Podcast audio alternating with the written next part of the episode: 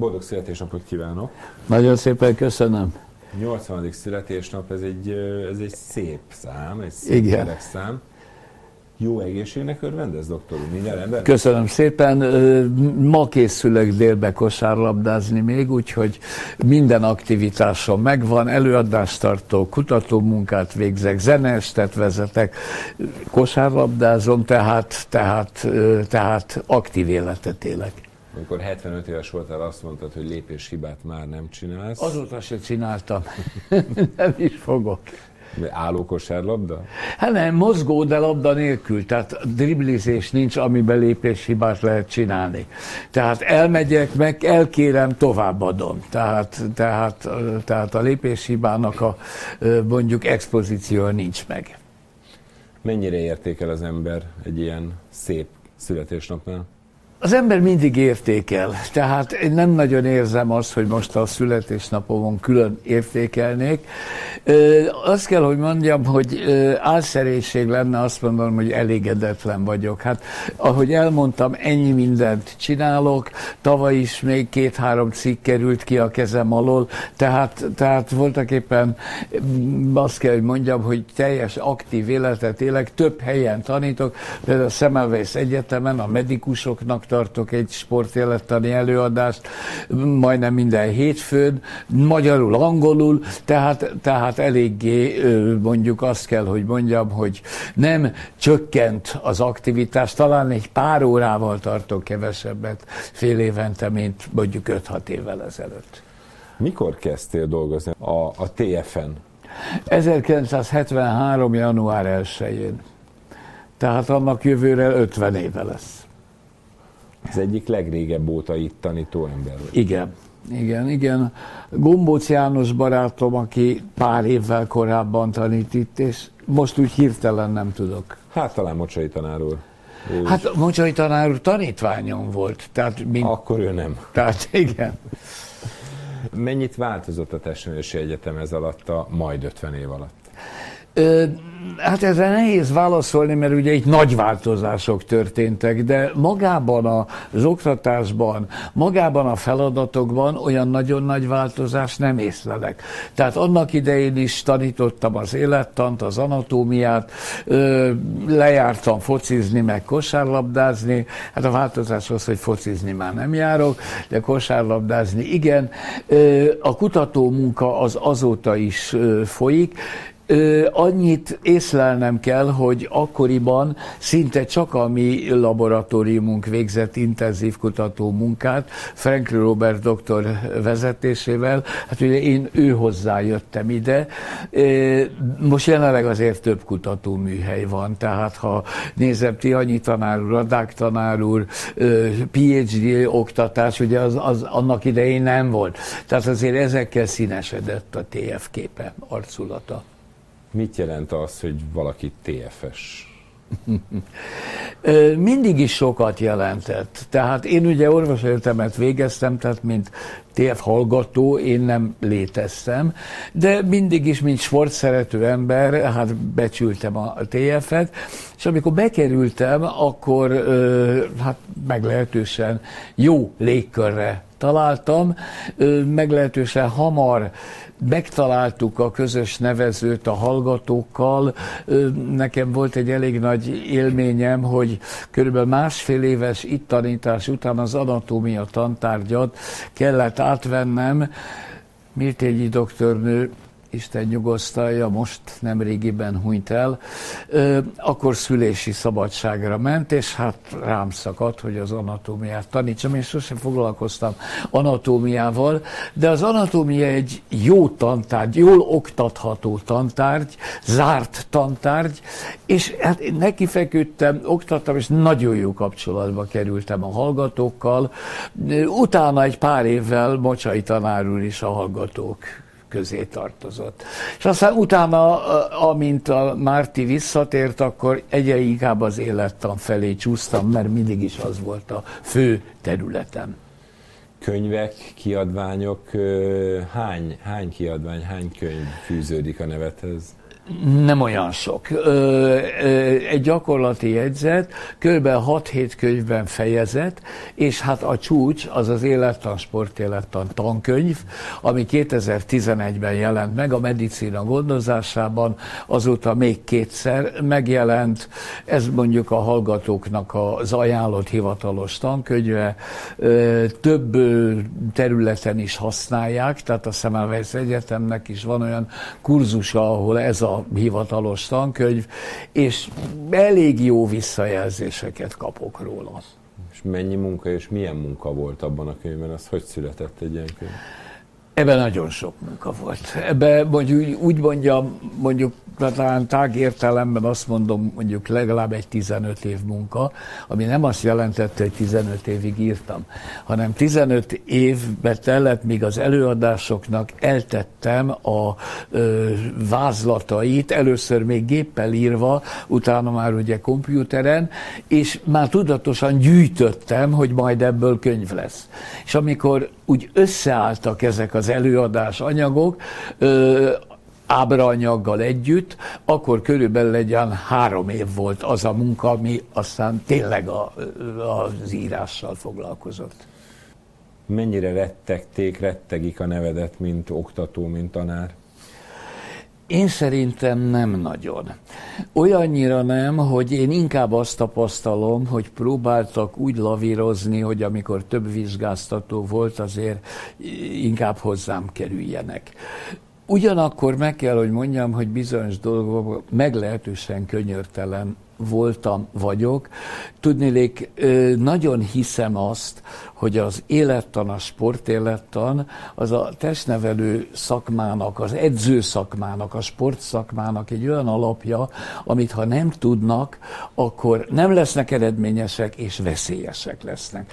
Tehát ezeket meg kell tanulni. Tehát az, hogy mondjuk egy testnevelő tanár ne tudja a fáradás definícióját, vagy az állóképességi edzés definícióját pontosan, az lehetetlen, és ezt pontosan kell megtanulni. Tehát ahogy az le van írva. Van, amiben nincs párdon ezek szerint. Igen, igen, nem, nem, nem lehet, így van hogyha ki kéne emelni itt az itt eltöltött 49 évedből olyan eseményeket, amik neked fontosak, amiket szerettél, amiket szeretsz, akkor melyek volnának ezek? Ó, hát rengeteg van.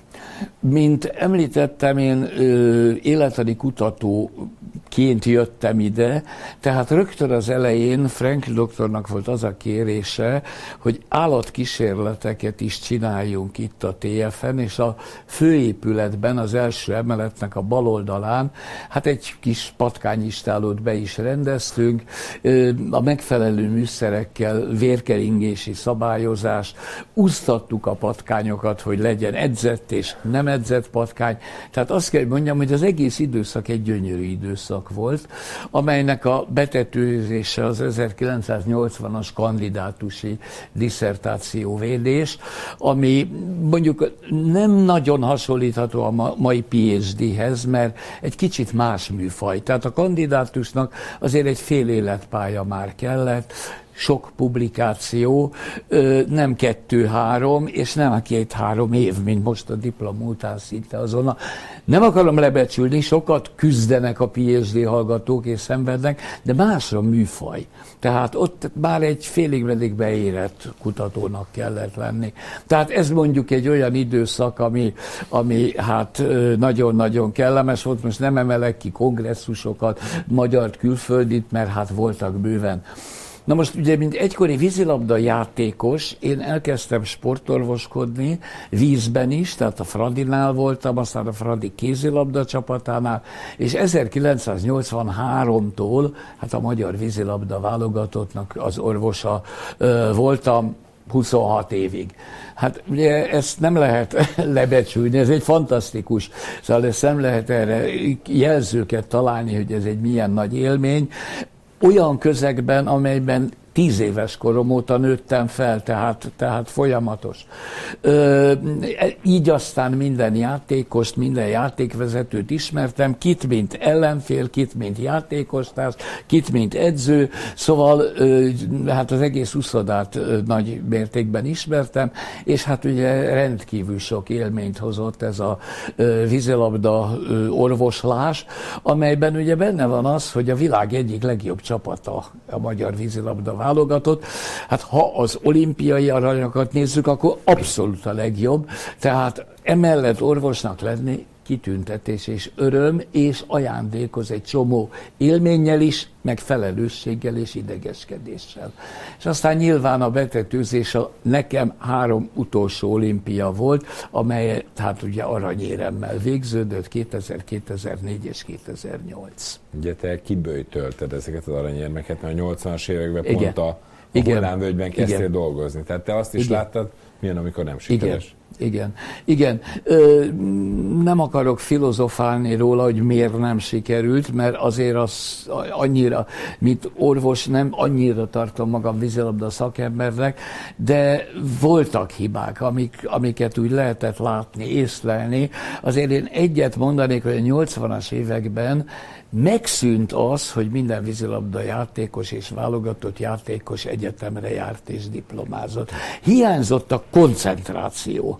Nem az egyetem hiányzik, de az egyetemre járás az fejleszti a koncentráló képességet, és ez jött vissza a későbbi időben. Gólyabálok? Ó, igen. Leked, az, már a legelső golyabálomra szívesen emlékszem, ugyanis az a Gellért szállóba volt, na nem ezért, hanem azért, mert nem tudtam róla, ülve a hallgatóságban meglepetve láttam, hogy a hallgatók azok engem figuráznak ki, mint oktatót, mint anatómia oktatót. Ugye aki megszemélyesített engem, az fölvett egy szemüveget, egy fehér köpenyt, és azokat a szófordulatokat alkalmazta, amiket én, ez kitüntető volt, ugye, tehát rögtön az elején. Aztán utána volt, hogy a Gólyabálon aktív résztvevő voltam, sokszor voltam úgy, hogy a tanárdiák táncban vettem részt, akkor volt úgy, hogy felkértek, hogy tartsak egy monológot, itt egy, hát ezt úgy hívtam, hogy golyalógiai megfigyelések, és akkor itt a gólyákat egy kicsit ilyen madárhoz hasonlítva, hát mondjuk ismertettem, aztán később kértek meg arra, hogy műsorvezető legyek, a szépségkirálynő kihirdetésénél, úgyhogy szinte minden gólyabálnál valamilyen szerepem volt. Zene. A zene az egy érdekes fejezet az életemnek, mert annyi zenei estet vezetek, és úgy vagyok ismert, mint egy hát zenében járatos ember, de ha kijelentem, hogy nem ismerem a kottát, és soha életemben se nem játszottam, se nem énekeltem előadóként. Tehát én egy passzív zeneszerető ember vagyok, de azt nagyon korán elkezdtem. Körülbelül tíz éves koromban voltak ezek a olasz opera filmek, Troubadour, Rigoletto, azután a Bajadzók, az Ajda, és ezek megragadtak engem a tíz éves koromban, és utána már egy lépés volt figyelni a rádióújságot, hogy akkor mikor fog ez történni, meg mit játszanak, és akkor hát először az operákat szerettem nagyon, és már 13-14 éves koromban jártam az operára, nem elelmentem, hanem jártam, szóval többször mentem, aztán utána nem volt túl nehéz megismerni egy-egy Beethoven szimfóniát, és és annak a szépségeit, aztán utána a kamarazenét, és úgy aztán, hát hogy úgy mondjam, minden evő lettem. Na most ennek a műsorvezetői oldala az 1983 körül ö, indult Istvánfi Csaba, akkor éppen dékán helyett, nem, rektor helyettes volt akkor, és ő kért meg engem, hogy ezek a fiúk, lányok itt a tornateremben vannak, hozzunk nekik egy kis kultúrát, több ö, szemét kértő fel ilyen feladatokra, és hát engem ugye a zenei ismertetés, 1984. októberében volt az első ilyen ö, operát ismer ismertető estem. Én fél évig dolgoztam Bécsben, jártam a Bécsi Operába, és hát ezeket az élményeket osztottam meg a hallgatókkal, de rögtön annyi volt, hogy rögtön egy második előadást is kitűztük, amire már kétszer annyian jöttek el, mint az elsőre, úgyhogy én rögtön folytattam, és ez azóta tart és aztán kiszélesedett, mert mondjuk volt, aki járt erre, és mondjuk tetszett neki, és így máshova is hívtak ismertetni. Tehát holnap után éppen egy orvosok a zenében estet fogok vezetni. A Szemelweis Egyetem fennállása 250. évfordulójának egy díszestje lett volna két évvel, vagy másfél évvel ezelőtt, ugye a Covid miatt mostanra halasztódott, de hát most meg lesz. Létezik olyan nálad, hogy oktatói, tanári, tanítói arcpoétika, hogy mi az, amit te úgy fontosnak látsz és tartasz ebben a szakmában? Igen először is szakmailag, másodszor is nevelés szempontjából. Szakmailag, ahogy elmondtam, egyszerűen úgy érzem, hogy a leendő testnevelő tanárok tanítványainak tartozom azzal, hogy a tanár tudjon mindent az élettanról, sportélettanról, mert ha nem, akkor nem lesz eredményes tanáredző. Így a magyar sport sikereiért is reszketek, és állandóan magyarázom, hogy mit kéne, mint edzőnek másképp csinálni, mert van róla elképzelésem. A másik, hogy szinte fogadalmam, és nagyjából be tudtam tartani majdnem 50 éves pedagógusi pályafutásom alatt, hogy nem szólok rá a hallgatókra. Úgy érzem, hogy ha rá kell szólnom valakire, hogy te ott figyelj, az az én szegénységi bizonyítványom. Akkor azzal azt árulom el, hogy én nem vagyok elég érdekes. Na most persze ez utópia ezt megvalósítani, hogy ez soha ne történjen meg, de nagyon ritkán történt meg. Egy dolog valami az utóbbi időben kicsit más, ez a mobiltelefon. Ha mobilokat nyomkodják, arra kényes vagyok. Tehát azt, azt megengedem, hogy a ábráimat fotózzák, de hogy éppen rejtvényt fejtsenek, vagy valami, akkor az, az, az arra kényes vagyok. Zenével fejezzük be, egy 80. születésnapra milyen zene illik? Hát ugye most címként egy dolog jut eszembe, ez Franz Klavier Süßmayernek van egy olyan alkotása, hogy a nagyapa névnapja, hát mondjuk, mondjuk nem névnap, születésnap, de mondjuk ez nem lett egy olyan mű, ami, ugye Süßmayer nem is erről nevezetes, hanem arról, hogy ő fejezte be Mozart rékviemjét. Tehát, tehát mondjuk, de a, mint cím ez jut eszembe, most különben nincs specifikus zené, szeretném. Meg kell, hogy mondjam, hogy most erre a holnap utánira készülök, ahol, ahol hát mondjuk nagyon sok szép zene fog szólni. Azért egyet kiemelnék, hagynak a Gédur rondóját, Gédur zongora trió rondó tételét. Tudnék, az a rondó áll Ungeréze, tehát egy magyar rondó, ugye Haydn Eszterházán dolgozott, ismerte a magyar mondjuk hát bandákat, mert akkor már voltak ilyenek, és egy egészen pazar mű ez, úgyhogy ez talán annak az estének a gyöngyszeme lesz. És végezetül a család, mert ez kimaradt a kérdések sorából, már pedig gondolom egy 80. születésnapon azért van és lesz köszöntés. Lesz, igen, 30-án, tehát másnap megyünk el ebédelni Knefe Zsuzsanna keresztlányomhoz, aki ugye itt a TFN nagyon ismert személyiség, hál' Istennek, és utána egy hétre rá, hát egy ilyen éttermi vacsorára jön majd össze a család, úgyhogy, úgyhogy jó egészséget, boldog születésnapot kívánok! Nagyon szépen köszönöm. Köszönöm szépen, doktor úr!